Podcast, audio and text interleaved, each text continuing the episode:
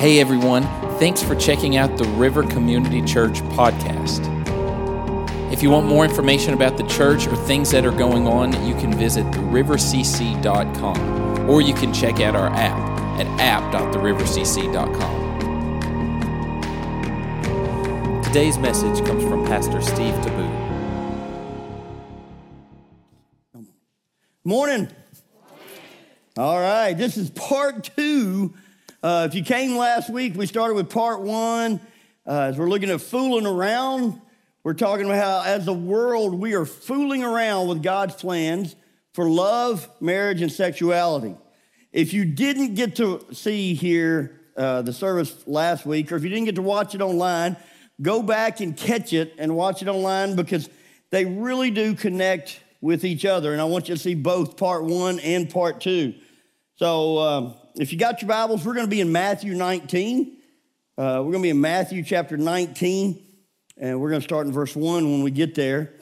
Today, we're living in a situation where our culture is trying to dictate to us our morals and values. Now, this isn't new, it was common even in the time of Jesus. You had the Roman Empire, there was a very ungodly empire.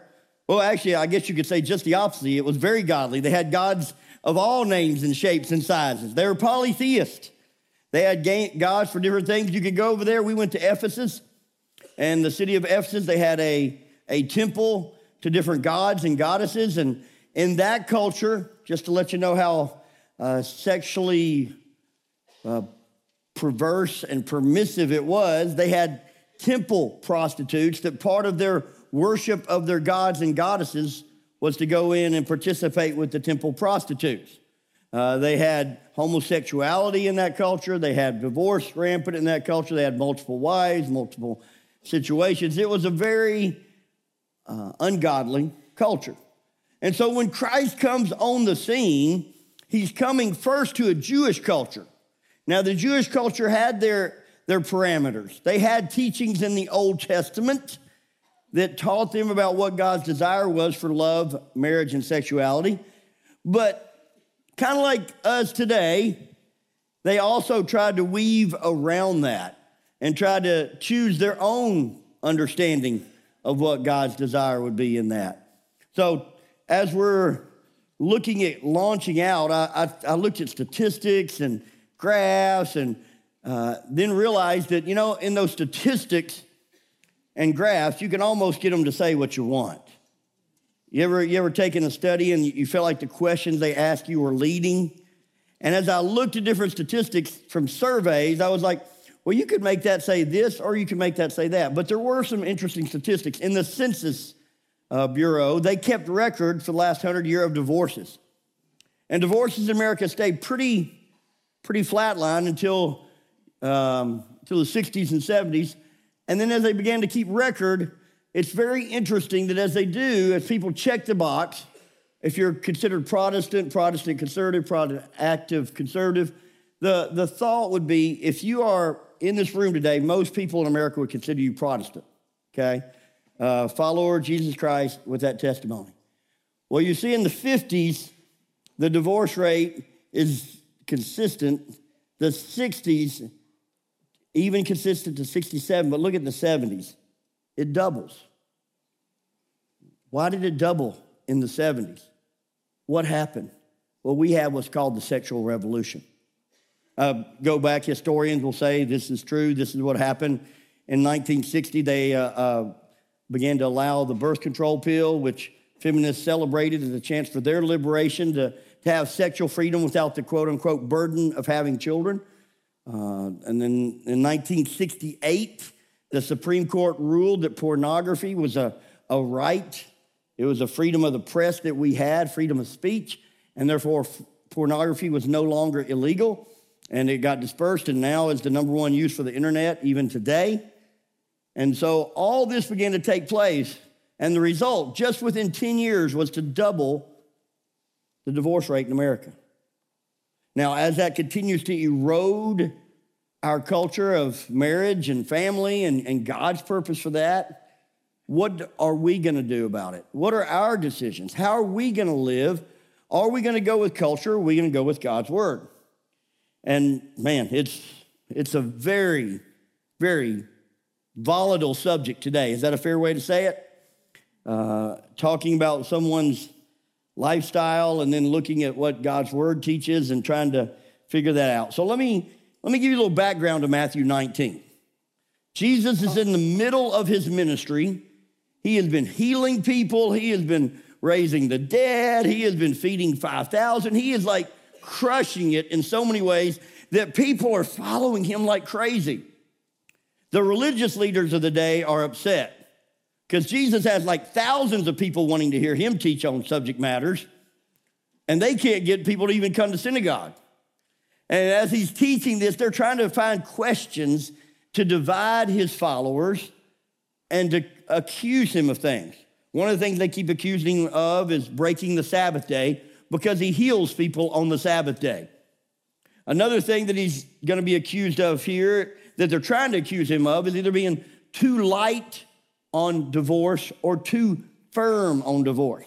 So in the Jewish culture, they had some, these things called rabbi teachings, It's kind of like we have, like you, you come here, you hear my teaching, you go to Life Church, you hear uh, Bobby Davis's ramblings, and you go to, uh, oh, oh, did I say that? Uh, Bobby and I like to give each other a hard time. Every time I see somebody from Life Church in town, they're like, oh, Bobby got you good today. So if you see Bobby Davis in town, you tell him I called him ramblings instead of sermons. Uh, but, but you may hear my, my thread of teaching, Bobby's threads of teaching, Stephen Street thread of teaching, whatever that is, right? Well, in the same way, there, the, the rabbis each had their thread of teaching. And some came out saying that you could even give your writing, your wife a writing of divorcement if she burnt the toast and you were dissatisfied. And others who came out said, no, you can only give divorce if there's adultery.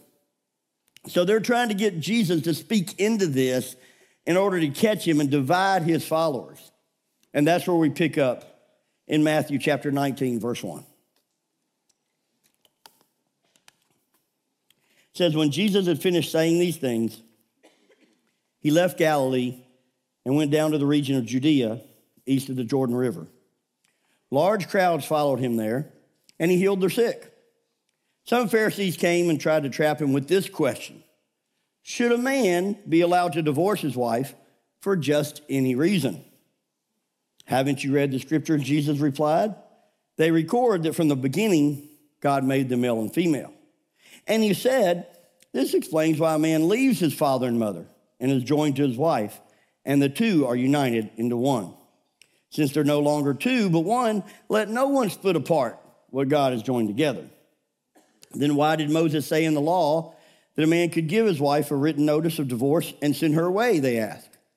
Jesus replied, Moses permitted divorce only as a concession to your hard hearts, but it was not what God had originally intended. And I tell you this whoever divorces his wife and marries someone else commits adultery, unless his wife has been unfaithful. Jesus' disciples then said to him, If this is the case, it's better not to marry. Not everyone can accept this statement, Jesus said, only those whom God helps. Some are born eunuchs, some are made to be eunuchs by others, and some choose not to marry for the sake of the kingdom of heaven. Let anyone accept this who can. Let's go to the Lord in prayer and invite God to speak to us about this. Lord, I just come before you because, wow, this is what our culture is talking about constantly. Sexuality. Where are people at? Gender fluidity, homosexuality, sex outside of marriage, multiple partners, polygamy. So many things, Lord, that our world is trying to find answers for. And God, I really believe you got the answer right here. But Lord, there's a lot of walls built up I pray that you break the walls down today. I pray that we would stop seeing ourselves as better than others or lesser than others. I pray that we would stop focusing on other people's sins and start focusing on our own. I pray that you would show us truth with mercy and grace. And I pray that at the end of this day, Lord, that we will really be in a place so much closer to you and with a better understanding of your plan. I pray that in Jesus' name. Amen. Well, this morning, I, I want to walk you through this some things that I believe will help all of us with clarity and understanding and truth. The first thing that I pull out of this is that God's design of loving relationships is consistent. Consistent. Where did, where did Jesus go when he wanted to give them an answer for their question on divorce? He went back to the Word of God, to the very beginning, to God's perfect design Genesis chapter 2, God creates man and woman. Male and female, he created them to be married. And you want to talk about commitment. Anybody know how long Adam and Eve were married? They were born married and they lived like 900 years. How about that for commitment in marriage right there, buddy? I tell you what, that's a commitment to marriage. Commitment, consistency. Jesus reaffirms, he says, God made them male and female. And he said, they're joined together and united into one. Since they're no longer two but one, let no one split apart what God has joined together. That's what he goes back to in Genesis chapter 2 to remind them that the purpose of this marriage was for them to complete each other. Now, in this room today, we have folks that are single. Welcome. I hope that today will just encourage you to understand more of what God's plan is. I was single the first 25 years of my life, and I was so grateful for the Word of God that taught me what to look for in a spouse and how I could be a spouse that would honor God. And so I hope this helped you today if you're single. If you're married today, welcome. I hope and pray that, that you'll learn some tools, some understanding of how to keep your focus on the Lord and your spouse and not have your eyes and your heart wander. Because the Word of God is a beautiful word and it brings truth for all of us. Today in our culture, there's a push for us to say anything is okay sexually as long as it is consensual. Throwing out God's word of one man, one woman for life. I hear more and more people talk about having open marriages, swingers, talking about multiple partners, talking about life before marriage and choosing to stay single longer so they can test the fields a little bit more. When I proposed to my wife, one of my friends who is not a follower of Jesus asked me before we got married, he said, How is she in bed? I said, I don't know, Frank. I'm going to wait until we get married. He said, That's crazy. He said, You wouldn't buy a Buick without taking it for a test drive. I said, My wife's not a Buick. She's a Cadillac, baby. Sorry, babe, I didn't run that by you.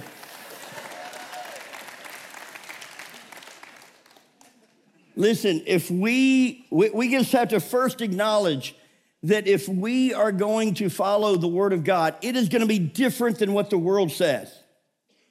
And Jesus, in this teaching, is, is shocking them so bad that even his disciples are like, well, it's better not to even get married than to follow that plan, Jesus. That's how shocking and countercultural the teaching of Jesus was in his very day. And so, oftentimes, I hear people say, well, Jesus didn't address homosexuality. He didn't say, Thou shalt not be homosexual. He didn't say, Thou shalt not have sex before marriage. He didn't say, Thou shalt not have orgies. He didn't say, Thou shalt not have sex with multiple partners. He just kind of referred back. But I say he did. I say, as we read this, that his understanding of this marriage is, is an understanding for each of us of what his idea and his vision of per- perfection is. You see, the example I would use is Jesus gave us the golden rule do unto others as you'd have them do unto you, right? But he never said, don't cheat somebody when you sell a car, did he? Does that mean we can cheat somebody when we sell a car? He never said, don't cheat somebody when you sell a car. So when I sell a car, I'm free to do all the cheating I want because he never said, don't cheat somebody when you sell a car. Now, you listen to that argument, you go, You're silly, Steve. That would fall under doing to others as you'd have them doing to you. Exactly. Jesus gave very clear teaching marriage and sexuality. One man, one woman for life. Period. Anything else out of that's wrong. Amen. Anything outside of that. And and let me say, say this to you. I'm not here to throw stones. I have not always honored God in my life with my eyes and my actions. And what, I'm, what I think we all need to start with is there's, there's no one perfect. Only Christ walked this earth with a perfect walk. He's the only one. And we're all starting in some place. And I don't know what you grew up with, I don't know what the challenges you've had. I don't know if you're like me, where you discovered your uncle's Playboys at 12 years old. Still struggle to get those images out of your mind. I don't know if you grew up in a, in a family that was totally permissive and made statements like, hey, have sex, just use protection. I don't know if you grew up in a culture where you were celebrated by the number of sexual victories you had amongst your peers. I don't know if you grew up in a situation where you felt like you had to prove yourself physically in order to be somebody. Here's what I know in this room there's a whole lot of hurt. There's been a whole lot of lies. There's been a whole lot of deceit that has destroyed and torn apart the American family, the Christian family. And that the answer is we've got to go back to what Jesus went back to God's beautiful plan. That's where we get the answer. God's plan is consistent, it's never changed one man, one woman for life. Second thing I want you to see is that God's design of loving relationships is unselfish. What did he say here? He said the two become one. Now, you can't take an animal today, cut them in half, and both ends live, can you? If you're in your marriage and you're trying to win the argument, you're killing your relationship. In a marriage, you have to fight for your spouse's desires even more than your own. You have to die to yourself. And if you're not ready for that, then don't get married. Because it's a life of unselfishness. And if you're not ready for that, please don't have children. Because, whoo, they got questions 24 7. Amen? right? They got needs. And in that picture of unselfishness in marriage and family, God is continuing to try to make us more like Him. Because in His unselfish love, He gave His one and only Son that we could be forgiven from the sins that we have committed. And it's a beautiful thing. Now, question I get all the time is well, what if I was born that way? What if I was born that way? I used this question when I was 16 years old. I got born again at 16. And I remember going to my youth pastor saying, Bruce, my sexual desires are so strong. What do I do? I was born this way. I want to act out on them. I would guess pretty much any young man, at least, maybe almost every young woman, would have similar desires as they go through puberty and all those juices are flowing in your mind, right? I remember going to him, I was like, bro, I, I, I get this Christian thing, but this is a little bit extreme. You want me to wait till I get married? And what Bruce did was he pointed me back to the Word of God. If I want God's best plan, it's one man, one woman for life, waiting until I say I do. And then he took me to Matthew as well, where Jesus said, If you even look upon a woman to lust after her, you've committed adultery in your heart already. Wow, you know what that meant? That meant in that moment, I was an adulterer already. Why is that standard so high? You want to know why? because God wants you to have the very best relationship in the world. He wants you to have trust so deep, so strong that nothing can pry you apart from your spouse. And He created a perfect design one man, one woman for life, keeping your eyes and your heart connected just to one person. Move forward a little bit as I began to minister to people from all walks of life. That question became true of others who were wrestling with homosexuality. And they would say, Steve, I feel like I was born this way. I was born with these desires. How is it that I'm not free to live out those desires I have? To which I'll have to reply in the same way I get it. I was born with sexual desires that I am called to bring before the throne of God and say, God, in order to honor you, I'm going to do it your way, your time. One man, one woman for life. Now we're dealing with transgender. People coming saying, I was born in the wrong body. I'm a man, but I should have been born a woman. Those are my desires. I want to transition. And I can't tell you what you're born with. I can't tell you how you're wired. I, I know that we all wrestle with sin.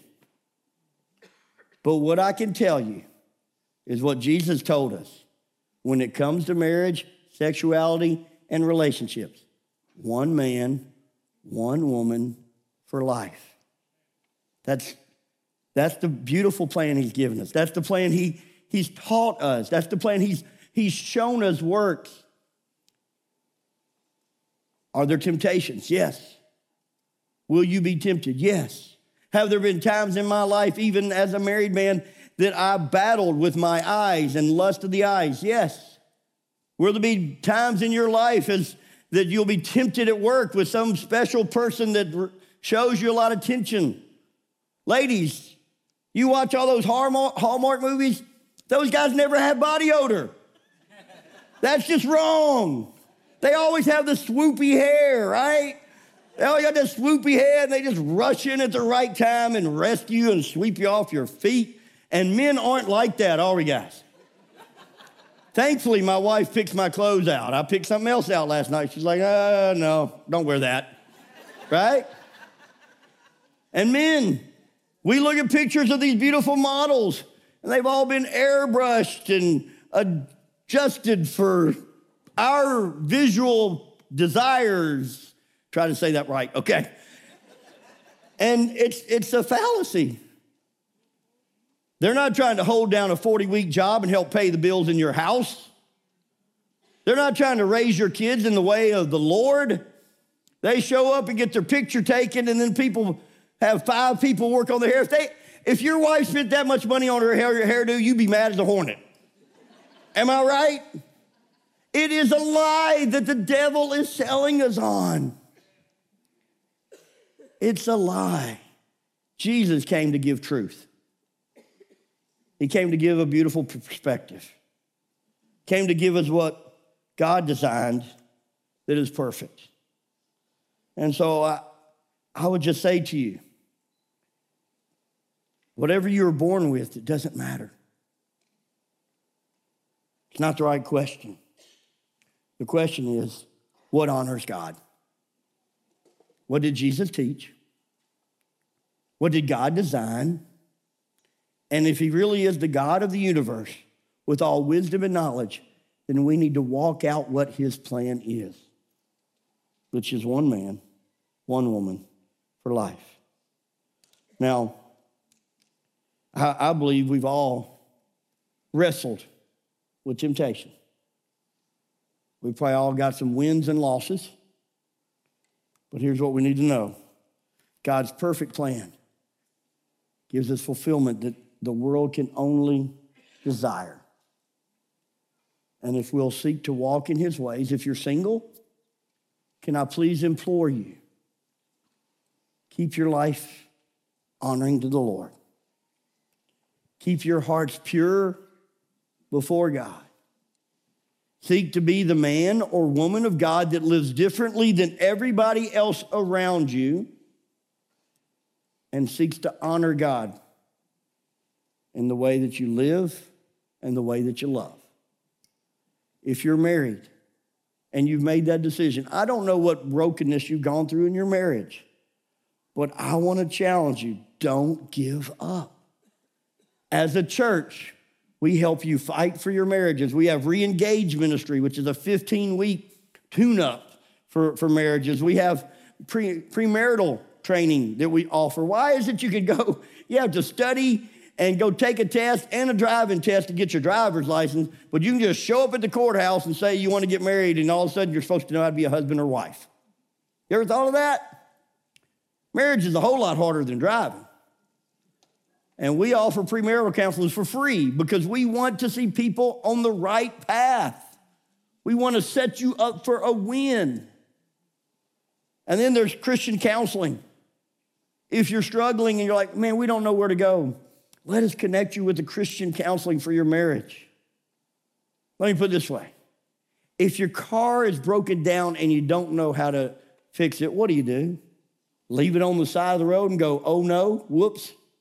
Or do you get it to a professional and get it fixed, right? so if your marriage is broken, go to a professional and get it fixed. Focus on doing what needs to be done to have a healthy, godly marriage as a testimony to all those that are around you. So, marriage is unselfish. It is, it's a battle, but it is so worth it. My wife and I are 28 years in to our marriage. We've been to marriage counseling three times to professionals. Why is that? Well, because I'm broke. I'm broke. I'm a sinner. I need Jesus every day. And sometimes my selfishness gets in the way, and I've got to seek counsel. I got to have somebody else speak truth because I am not listening to my wife. And I'm just going to say this, guys, gals, if there's a broken element to your marriage, do you want to just finish with a good marriage or an okay marriage or just get to the end of the line and say, well, at least we didn't get divorced? Or do you want to have a great marriage that you look forward to coming home to your spouse, that you look forward to going on vacation with, that you look forward to the rest of your life? That's what I want.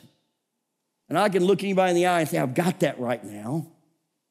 But it's not without hard work unselfishness, and decisions every day where she and I both choose God's best instead of our best.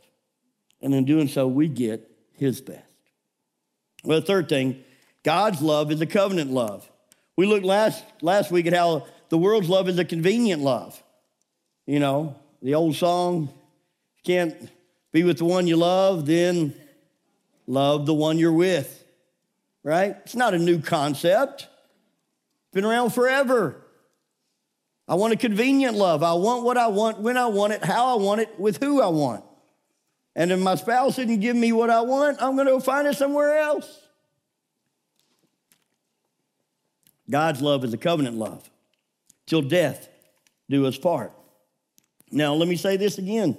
Just like I said with the sexual immorality, I'm not here to throw stones. Some of you have had spouses leave you. Some of you have, in your past, made poor decisions and given up on a marriage before you should have. Some of you have been divorced two, three, four, five, six, seven times. God offers healing in all areas if we will turn to Him and turn away from our own sin. And He wants everybody in here to find healing and forgiveness and grace. But we've got to realize this is a covenant love. Now, let's go back to this passage. Look at this verse 9 and 10 here again. This is Jesus speaking. Now, let's go back all the way to 8. Let's go to 8. Jesus replied, Moses permitted divorce only as a concession to your hard hearts, but it was not what God had originally intended. And I tell you this whoever divorces his wife and marries someone else commits adultery, unless his wife has been unfaithful. Jesus' disciples then said to him, If this is the case, it's better not to marry. Here's what Jesus did He took divorce off the table. You see, in the Jewish culture, they had set it up. It was a male dominated religion, it was a male dominated society, it was a male dominated government, okay? It was male dominated economy. And so men had the power. And they had set it up in their, in their Jewish culture that if I get tired of my wife, then all I have to do is write a, write a letter that says, I hereby, Steve Taboo, divorce my wife for burning my toast. I hand it to her. I don't have to give her anything that's not hers. I can walk away with everything I want, go marry somebody else, and be in good standing in the synagogue. And so these religious leaders would have done that. If their wife didn't produce children, well, let's get another one. If their wife wasn't making them happy and nagging at them, let's get another one. And all they had to do, according to some of the rabbis, was just write a letter and they're done immediately. There's no, there's no court to protect the women to make sure that they're getting part of, of all the years they invested. There's no court deciding which one gets the kids. You write, and as the man, you had the power to get what you want, when you wanted it, how you wanted it. And so the, these uh, Pharisees are trying to get Jesus to pick a side, hoping to divide either the, the men would all go, oh, that's too hard, or the women go, oh, he's too soft on the men. And Jesus takes it to a whole nother level. I mean, this level he takes it to freaks his disciples out so bad they're like, it's better to not even marry Jesus. Because what he says is the only reason for divorce is adultery. And if you give your spouse a writing of divorce, and it's not for adultery, and then you remarry, you're committing adultery. Now, why was that a big deal? Because there's another story, if you remember, of a woman caught in the act of adultery, and they were ready to stone her to death. And the Pharisees were very willing to stone people to death that were caught in the act of adultery. And Jesus is calling them out and saying, You've committed adultery, you've committed adultery, you've committed adultery, you've committed adultery. And that's why the disciples are. They're like, if there's no option for divorce in a bad marriage, who can even get married? And what does Jesus say? Oh, don't worry, it's not a big deal. Just do your best. No. No, it's not what he said, is it? He finishes up even stronger in that passage. And he says to him, uh, he says, Not everyone can accept this statement, Jesus said, only those whom God helps. He basically says, Is it hard? Yes, it's hard. It's work. To have a godly marriage is work. And you need God's help in your marriage. And I'll just tell you, I need God's help in my marriage. You need God's help in your marriage. But God's plan from the beginning is one man, one woman for life. Well, the last thing, the fourth thing, is God's love glorifies and honors God. His love glorifies and honors Him. When we live in a way that exemplifies His love, it's a testimony to the world. Is it not a testimony to the world when you see somebody who's been married 50, 60 years? Am I right? And they still like holding hands on the front porch, and you come over and you visit them, and and they're all like, oh, honey, can I get you some tea? Oh, would you like a blanket? For, is it cold? And you're just like, oh, they're so cute, right? Am I right? That's because they lived out God's plan. But I bet if you ask them, they would say it wasn't always easy. I bet if you'd ask them, they'd say, sometimes I wanted to quit. My wife and I have been very transparent with people we counsel, and we would both say there were plenty of times that we wanted divorce because it was so hard that in my flesh I wanted to give up. And in her flesh, sometimes she wanted to give up. But we had a covenant together. That covenant was before God. We said, We are not giving up. We joke and we say, We never said the word divorce, but murder was on the table. because sometimes it was that hard. But we stayed the course. We didn't give up, and I'm so glad we didn't give up. Will there be more hard seasons ahead? Possibly. Probably, because I'm still in the marriage. But I believe together we can have the greatest understanding of God's love between two human beings on this earth. And His love glorifies and honors Him, His standard honors Him. Now, just want to encourage you to go the distance. Paul in 1 Corinthians 6 gives us one more insight on how to get this victory. 1 Corinthians 6, verses 18 to 20 says, Flee from sexual immorality. Matter of fact, say that out loud with me. Flee from sexual immorality. If you just implement those four words, man, that'll save a lot of marriages in this room. All other sins a person commits are outside the body. But whoever sins sexually sins against their own body.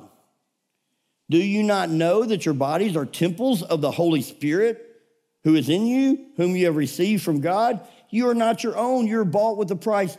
Therefore, honor God with your bodies.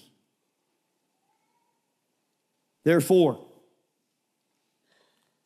I challenge you to reject pornography to honor God.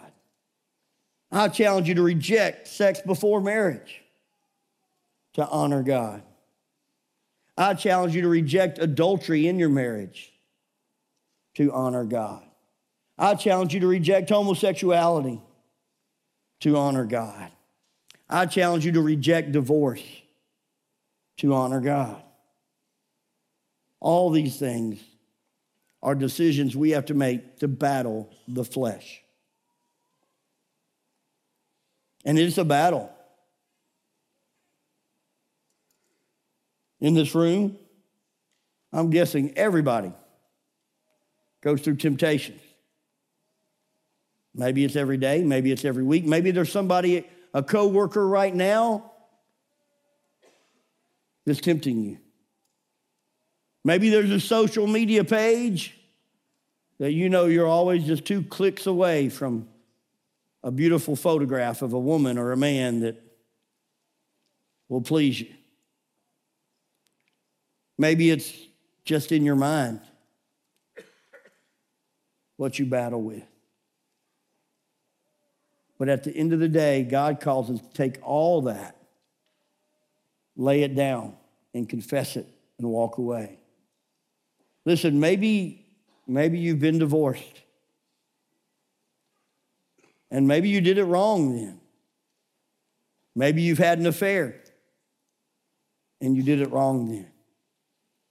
Maybe you've been sexually active as a single person and you've done it wrong. Join the club. The Bible says all have sinned and fall short of the glory of God. Now let's leave that club and let's join the club to honor God with our bodies in all that we say and do. Let us seek to live with the help of God a life that is God honoring, that is unselfish love, that is honoring of our spouse, that is honoring of our king so that we can set a new example for our, our community an example of committed love and relationship between one man and one woman for life. I believe it's possible. I believe God's in it. And I believe if we've messed up, we can fess up and we can move on to a beautiful thing that God has for us. 1 John 1 9 says, If we confess our sins, he is faithful and just to forgive us our sin and cleanse us from all unrighteousness. All unrighteousness. Now, I've asked the Lord to take away my sexual temptation. I wish beyond measure that that was never a temptation for me again. But it's never happened. And I don't know of anybody that it has happened for. Because part of that same gift that he gave us to drive us to our spouse is also that drive that if we're not focused on our spouse and on God, leads us to begin to wander in what we see and who we see.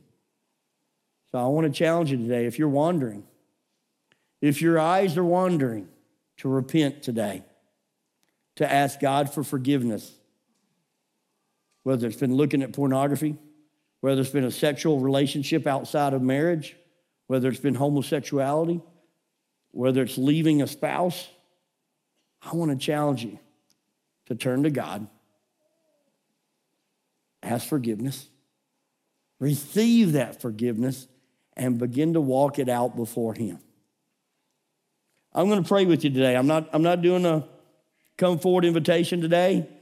Um, last week it was seemed kind of obvious after I did that first service that didn't work. This is such a it's such a um, personal issue, but we want you to seek wisdom from the people of God if you need that. And there's a card. There's a card in your seat. There's a card in the seat in front of you, a river card.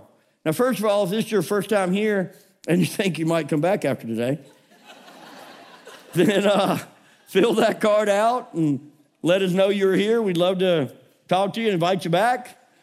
Um, if you're here today, maybe, maybe there's some ministries you want to find out more about. Uh, you can check those boxes. But if you'd like someone to, to meet with you and pray with you, we've got a ministry for people battling pornography. We have ministries to help with broken marriages. We have ministries that help with people who've been uh, abused and so many things. We, we, we want to help, okay? So the way you can do that today, you can fill that card out, and uh, along the back walls are, are boxes.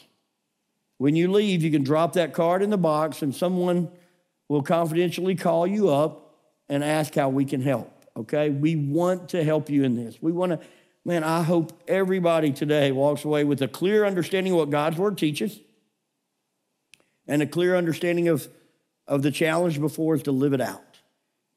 And I'm going to pray with you. And as I pray, I'm, I'm going to pray, I'm going to pray just that God would wash us clean of all our sins lust of the eye, lust of the flesh, and the pride of life, whatever it is that, that runs in your head. Let's pray. Dear Heavenly Father, whew, thank you so much for loving us more than we deserve. Thank you, Lord, that you made a way for us, Lord, when we mess up, that we can fess up. Thank you, Lord, we don't have to carry the sins of our past. Thank you, Lord, that you forgive us and Lord, that you give us hope. Lord, you are the God that gives us strength to get victory. God, I want to pray for everybody in this room, everybody that's watching online, Lord. I want to ask in Jesus' name that you give them clarity in this moment. Lord, some of them are in adulterous relationships right now. I pray that you give them clarity of steps for victory. Some of them are, are, are considering divorce, Lord. I pray that you give them clarity for victory. Some of them, Lord, are struggling with sexual temptation. They're pre, they're not yet married, God, and they're they're struggling with this sexual desire you gave them. I pray, Lord, that you give them strength and hope. And if they want to get married, that you give them a great spouse. And if you've called them to be single, Lord, that they would do as your word says here, and that they would choose that to your glory and to your honor. Lord, I pray for all these sins that have been committed against us or that we have committed. And we pray that the blood of Christ would wash all of them away. And that in this moment, God, you would hear our repentance. And that from this point forward, we would celebrate your provision. And we would rejoice in your grace. And the fact that you say, if we confess our sins, you're faithful just to forgive us our sins and cleanse us from all unrighteousness. Whew, thank you, thank you, thank you, Jesus. We pray all these things in the glorious name of Jesus Christ, our Savior, the one person who is able to walk the earth in purity and holiness in all areas. We pray that in His name. Amen. Hey, everyone. Thanks so much for listening today. If you would like more information about the church and what God is doing here through the river, you can visit therivercc.com or you can download our app in the app or Google Play Store. Again, we just want to say thank you for listening, and we hope as you go throughout your week that you are able to love God, love people, and impact the world.